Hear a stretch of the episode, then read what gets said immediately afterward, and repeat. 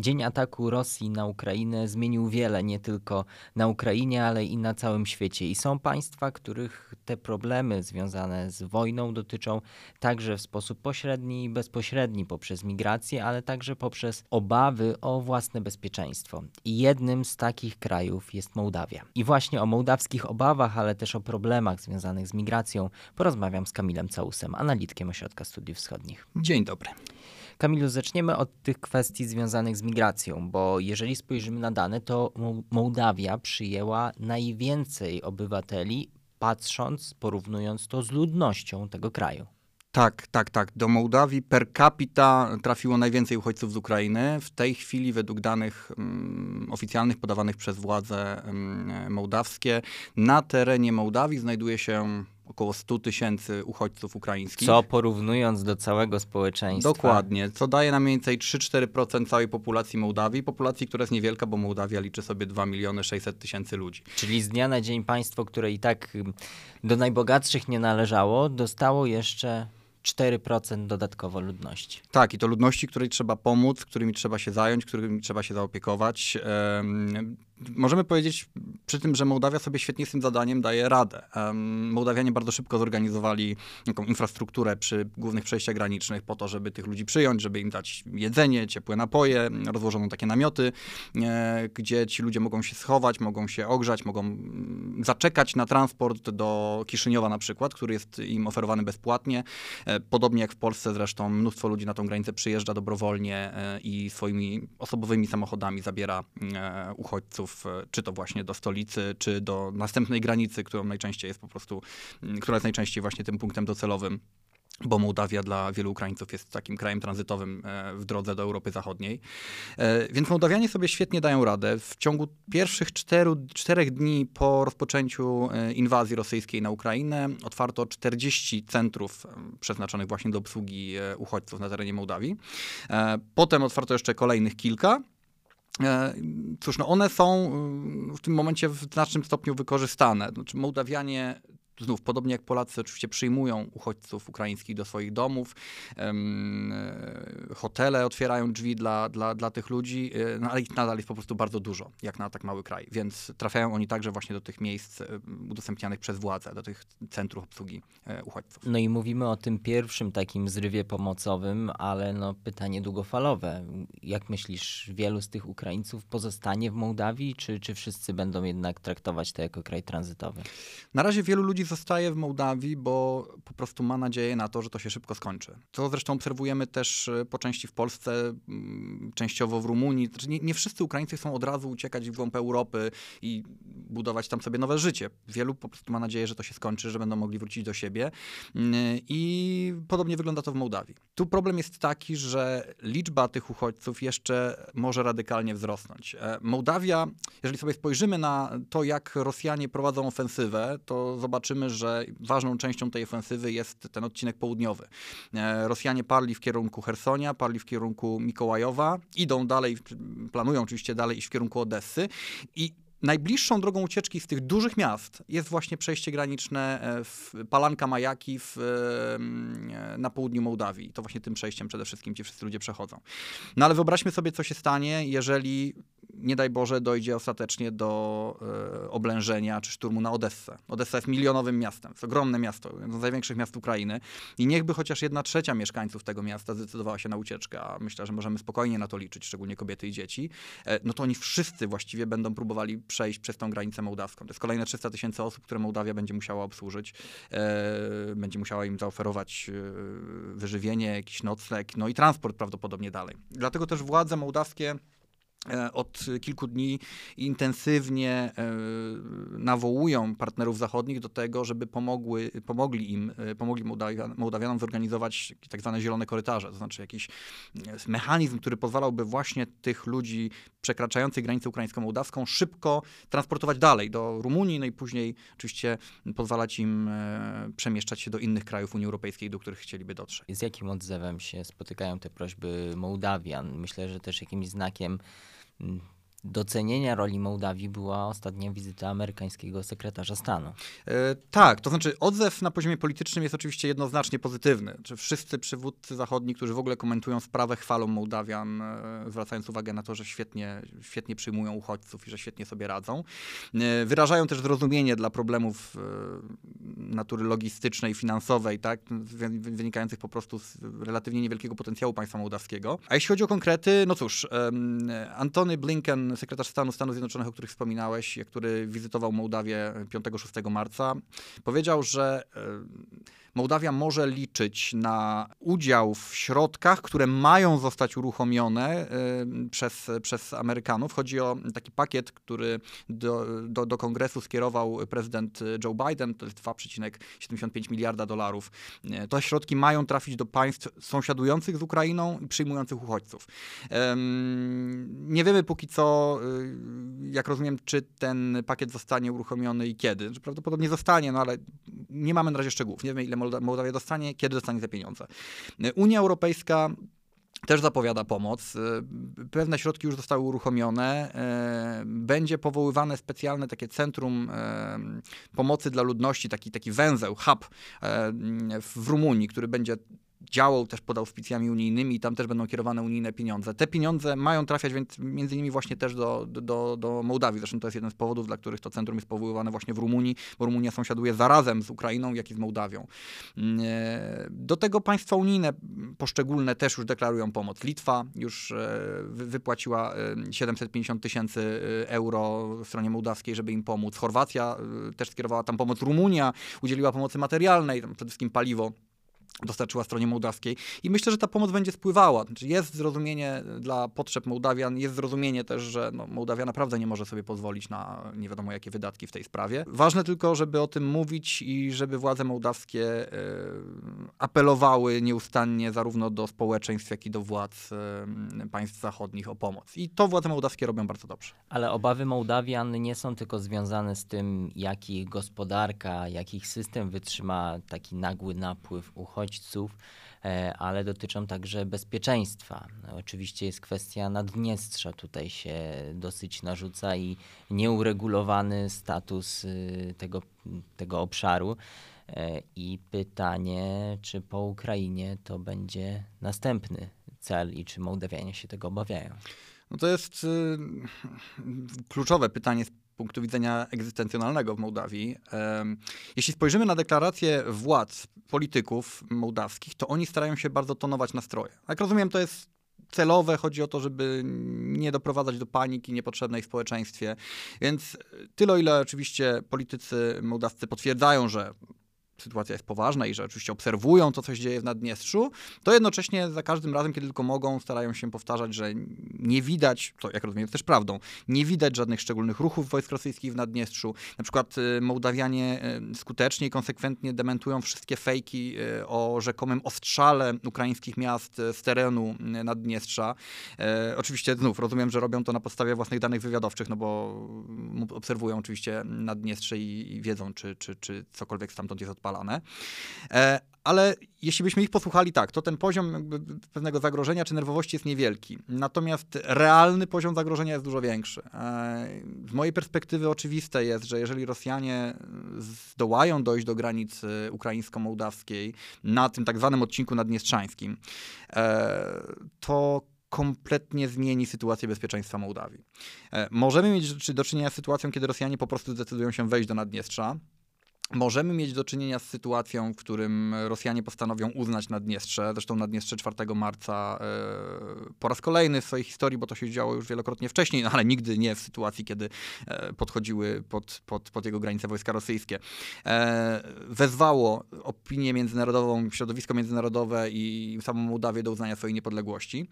Wreszcie może być też tak, i szczerze mówiąc, ten scenariusz wydaje mi się najbardziej prawdopodobny, że kiedy już Rosjanie znajdą się w bezpośredniej bliskości Naddniestrza lub też nawet tam, tam, tam wejdą, to nie będą dążyli do uznania, do oderwania tego terytorium od Mołdawii, bo to nigdy nie leżało w interesie Rosji. To Rosji nie jest potrzebne Naddniestrze w żaden sposób. To, to, nie jest region, który jest im potrzebny jako część terytorium, która, która będzie wchodziła w skład nie Noworosji, Federacji Rosyjskiej, nazwijmy to jakkolwiek. Rosjanie zawsze wykorzystywali konsekwentnie Naddniestrze do tego, żeby blokować Mołdawię w, w kwestii jej wyboru geopolitycznego. To znaczy, żeby blokować integrację europejską Mołdawii, ewentualne aspiracje tego kraju dotyczące wiem, NATO, chociaż akurat Mołdawia nigdy takich aspiracji nie miała, bo państwem neutralnym, no ale potencjalnie. Boję się, że y, kiedy e, dojdzie już do tej sytuacji, tak, że będziemy mieli wojska rosyjskie w pobliżu Naddniestrza, to Rosja zacznie po prostu wywierać nacisk na władze w Kiszyniowie, próbując ich zmusić do tego, żeby ostatecznie zgodziły się na rozwiązanie y, federalizacyjne, na rozwiązanie, które Rosja próbuje Mołdawii narzucić konsekwentnie od kilkudziesięciu lat, na które to rozwiązanie y, wygląda w ten sposób, że Naddniestrze byłoby podmiotem federacji razem z Mołdawią, wróciłoby do niej już nie tylko de, de, de jure, ale także de facto, ale miałoby w praktyce decydujący wpływ na politykę zagraniczną e, tego, tego sfederalizowanego państwa. Czyli takie Naddniestrze blokowałoby wszelkie decyzje mm, niekorzystne dla Moskwy tak naprawdę w Mołdawii. E, no i byłoby świetnym, e, świetnym instrumentem wpływania na Mołdawię w ogóle. No to jest region, który jest prorosyjski, zinfiltrowany przez służby rosyjskie. Mm, łatwo sobie więc wyobrazić, że no, Rosja miałaby kapitalny dostęp do, do, do władz w Kiszyniowie, do, do tajemnic tych władz w Kiszyniowie, gdyby, gdyby Naddniestrze było częścią tych władz tak naprawdę. Rozumiem, że, te, rozumiem, że też ciężko byłoby Mołdawianom się sprzeciwiać Rosjanom ze względu na to, że no, potencjał militarny Mołdawii w razie takiego konfliktu za duży nie jest. No jest żaden niemalże. No. Mołdawia ma armię, e, która jest armią minimalną. E, dość powiedzieć, może zanim powiem o liczbach E, to e, dotyczących żołnierzy, liczebności wojska, to spójrzmy sobie na wydatki zbrojeniowe. Mołdawia przez większość czasu, przez ostatnie lata wydawała na zbrojenia 0,5% mm, PKB to już jest mało, a jeśli sobie jeszcze uświadomimy, że to jest pół procenta mołdawskiego PKB, czyli PKB jednego z najbiedniejszych krajów Europy, który ma PKB per capita trzy razy mniejsze niż Polska, no to wyjdzie nam, że to, są, to jest kilkadziesiąt milionów dolarów. Tak, kilkadziesiąt milionów dolarów to, to, to, są kwoty, które w tym momencie Rosja wydaje na wojnę w ciągu prawdopodobnie kilku godzin. Um, więc więc nie, nie, nie ma możliwości, żeby um, ta armia stawiła jakikolwiek opór um, armii rosyjskiej. Do tego, cóż, obawiam się, że morale Mołdawian, czy morale mołdawskiej armii w starciu z rosyjską armią też byłyby bardzo niewielkie. Czy Mołdawianie zdają sobie sprawę, że to byłaby walka zupełnie rozpaczliwa i skazana na niepowodzenie. E, armia mołdawska liczy sobie kilka tysięcy osób, jeżeli wliczymy do niej też tak zwane wojska wewnętrzne, czyli oddziały karabinierów, czyli de facto policji, e, no to może, może kilkanaście tysięcy, e, ale to, są, to, to tam nie ma czołgów, nie ma jakiejś cięższej artylerii, nie ma lotnictwa na przykład. Tak naprawdę ta armia nie miałaby znaczenia większego, czy nie miałaby możliwości od wsparcia ofensywy rosyjskiej. E, więc tak, to znaczy jeżeli Rosjanie postanowiliby zaszantażować władzę w Kiszyniowie i przymusić te władze do jakiegoś rozwiązania politycznego, no to stałoby za tym szantażem e, realne użycie siły, czy groźba realnego użycia siły, której Mołdawia by się nie była w stanie postawić. Dlatego też, jak rozumiem, przyspieszenie e, geopolityczne Mołdawii, która złożyła wniosek o członkostwo w Unii Europejskiej. Tak, ja widzę dwa powody. To znaczy, Mołdawia 3 marca rzeczywiście złożyła wniosek o członkostwo w Unii Europejskiej. Po pierwsze, oczywiście, to jest echo tego, co wcześniej zrobiła Ukraina. E, Ukraina to jest ogromny, taki geopolityczny wieloryb. To on wyznacza pewne procesy w regionie. E, w związku z czym, kiedy Ukraina złożyła, oczywiście ze względu na to, że wybuchła wojna i to jest jasne, jakby, jakie są powody, dla których Ukraina zdecydowała się to teraz zrobić, mm, to i Gruzja, i Mołdawia postanowiły podążyć tym samym, e, tym samym szlakiem, wykorzystując poniekąd koniunkturę, która, się, która, która powstała. E, Mołdawia, e, szczególnie Mołdawia już pod rządami e, obecnej obecnego rządu, to nie jest koalicja, tylko rząd partii PAS, jest państwem o aspiracjach proeuropejskich. Społeczeństwo w większości popiera integrację z Unią Europejską, więc to jest jasne, że, że trzeba było, mm, czy jakby ta deklaracja wpisuje się, czy ta chęć integracji z Unią Europejską wpisuje się w wolę ludu i w politykę rządu. Dodajmy też przy tym, że Mołdawia była ostatnim państwem z tej trójki, czyli Ukrainy, Gruzji i Mołdawii, która złożyła ten, ten wniosek, więc no, trochę byłoby już dziwne, gdyby po Gruzji y, Mołdawia tego nie wykorzystała. Ale ja widzę jeszcze jeden powód yy, i to jest taka taka raca alarmowa, którą Mołdawia wystrzeliła yy, w powietrze, będąc świadoma zagrożenia. Mołdawia często znika z radaru yy, światowej opinii publicznej czy światowych polityków, którzy są teraz skupieni słusznie oczywiście na sytuacji w Ukrainie. I, i, I złożenie wniosku o przystąpienie do Unii Europejskiej jest takim sygnałem: jesteśmy tutaj, jesteśmy zagrożeni, nam też mogą chcieć odebrać nasze marzenia o integracji europejskiej, którą mamy, no bo właśnie, bo składamy przecież ten, ten wniosek, no i jesteśmy prawdopodobnie następni w kolejce. Także pamiętajcie o nas, nie zapominajcie o nas. I to jest gest, który zresztą zadziałał, no bo przecież informacja o tym, że Mołdawia i Gruzja złożyły aplikację o członkostwo w Unii Europejskiej rozszedł się po mediach światowych. Zadam naiwne pytanie. Czy członkostwo Mołdawii w Unii Europejskiej jest jakkolwiek realne? Jakkolwiek realne w przyszłości jak najbardziej. No tak, ale nie mówimy o takiej przyszłości za 50 lat, tylko o takiej realnej perspektywie. Przed 24 lutego mógłbym snuć jakieś konkretne e, prognozy z mniej więcej określonymi datami. Teraz będzie mi trudno, bo nie wiemy, jak skończy się ta wojna. Nie wiemy, gdzie będziemy za tydzień, za miesiąc, tak naprawdę, jeśli chodzi o sytuację geopolityczną w regionie. E, Mołdawia jest państwem niewielkim, e, z dużymi problemami. Oczywiście jej gospodarka, jej e, system prawny, w ogóle praworządność tak, mołdawska wymaga wielu zmian, reform i, i poprawek, mówiąc eufemistycznie, ale nie jest to proces, który jest niemożliwy. Przy odrobinie dobrej woli politycznej e, i przy dobrych rządach to byłoby prawdopodobnie do zrobienia w ciągu kilku lat pięciu, myślę, że dziesięciu już naprawdę. Szczególnie jeśli chodzi o kwestie gospodarcze. Tak jak mówię, to jest naprawdę mały kraj. Znaczy, jeśli tylko byłyby elity polityczne, które by ten proces jednak reform, walki z korupcją, zmian gospodarczych prowadziły mniej więcej poprawnie, to byłby on do zrobienia w 50 lat. No ale nie, ciężko mi sobie wyobrazić, żeby członkiem Unii Europejskiej było państwo, które ma nieuregulowany status części swojego terytorium. No jest Cypr. Aczkolwiek okay. oczywiście wiem, że. E, tak, znaczy, to jest argument obusieczny, dlatego że oczywiście jest Cypr, ale też często można usłyszeć w e, takich wypowiedziach polityków unijnych, że właśnie jest Cypr i wystarczy. Znaczy, to był to był jedyny wyjątek. I to wyjątek, który jednak e, okazał się też problematyczny z pewnych względów, tak? E, więc e, rzeczywiście raczej pewnie nie udałoby się przyjąć Mołdawii z problemem Naddniestrza, tylko znów, tak? Wracam do tego, co powiedziałem wcześniej, nie wiemy, co będzie za tydzień, za miesiąc. Nie wiemy, czy będzie Naddniestrze, w jakiej formie będzie istniało, nie wiemy, gdzie będzie Mołdawia.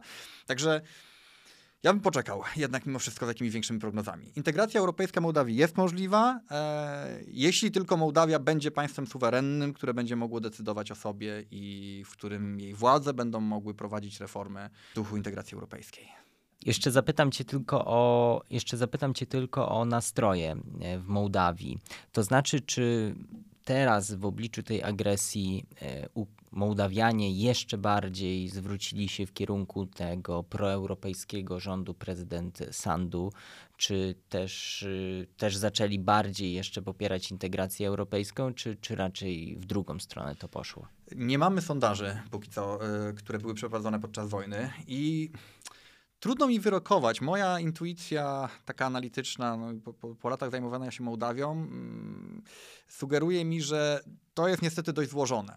Dlatego, że ci, którzy są za integracją europejską, tak czy siak, czy byli, to oczywiście tak, z ich perspektywy znów, no, zwrócenie się na zachód, skupienie się wokół władz, to jest jakaś metoda na, na, na, poradzenie sobie z tym kryzysem, ale też wielu z tych, którzy nie mieli zdania, albo oczywiście tych, którzy w ogóle byli prorosyjscy, powie, no właśnie, to jest ten moment, kiedy nie powinniśmy niepotrzebnie prowokować Rosji. Że ta aplikacja do Unii Europejskiej to fatalny pomysł. Już spowodowało to reakcję Naddniestrza, które zażądało uznania swojej niepodległości. Już może to prowadzić do tego, że kiedy Rosjanie tutaj w końcu przyjdą, to będą bardziej agresywni niż by byli. Przecież możemy, mm, tu mówię, jakby tak cytuję taką narrację tych wątpiących, przecież tak naprawdę możemy poczekać. Możemy zostać neutralnym państwem tak jak byliśmy i zobaczyć, co się stanie. Wejdą Rosjanie, no to wejdą. Byli tu wcześniej, jakoś sobie z tym poradzimy. Nie wejdą, no to nie wejdą, to wtedy będziemy decydowali o tym, czy się będziemy integrować z Unią Europejską, czy nie. I obawiam się, że takie jest, taka jest perspektywa wielu Mołdawian. Mołdawianie są bardzo pragmatycznym narodem, jeśli chodzi o kwestie geopolityczne. E, jeśli zdają sobie też jakby sprawę z tego niewielkiego potencjału ich państwa politycznego. Historia nauczyła Mołdawian, że trzeba czekać, że wielka historia się dzieje, najlepiej sobie poczekać, zobaczyć, co się stanie, nie prowokować niepotrzebnie pewnych aktorów, e, którzy mogliby zareagować tak, a nie inaczej. I pamiętajmy też, to jest, to jest mimo wszystko dość ważne, że w Mołdawii ewentualne wejście tam Rosjan nie jest postrzegane jednoznacznie negatywnie. To znaczy, yy, dla nas okupacja rosyjska to jest oczywiście zniszczenie kraju, to są, to, są, to są przestępstwa popełniane przez siły rosyjskie potencjalne, bo pamiętamy, to się działo wcześniej w historii.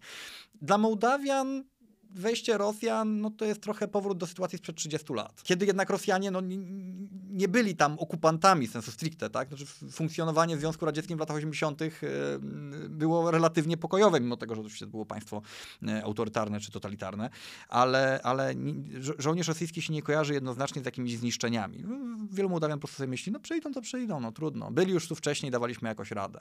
E, jakoś to przeczekamy, a może i będzie lepiej, a może i będzie gorzej, zależy, zobaczymy. Myślę, że takie jest podejście w tej chwili w wielu, wielu miejscowościach Mołdawii. My to dalej na pewno będziemy obserwować, będziemy informować. Tak jak mówiłeś, żyjemy w bardzo dynamicznych czasach i, i dużo może się zmienić nawet w ciągu najbliższych dni, więc na pewno będziemy to komentować, będziemy mówić o, o następstwach i o tym, co się dzieje w Mołdawii. Dziękuję. Dzięki serdeczne. Zapraszam do odwiedzania także naszego kanału na YouTube. Tam codziennie publikujemy materiały na temat wojny na Ukrainie i tego, co się dzieje także na świecie w związku z tym konfliktem. Także zapraszam do odwiedzania tego kanału, a my słyszymy się już wkrótce w kolejnych podcastach Ośrodka Studiów Wschodnich.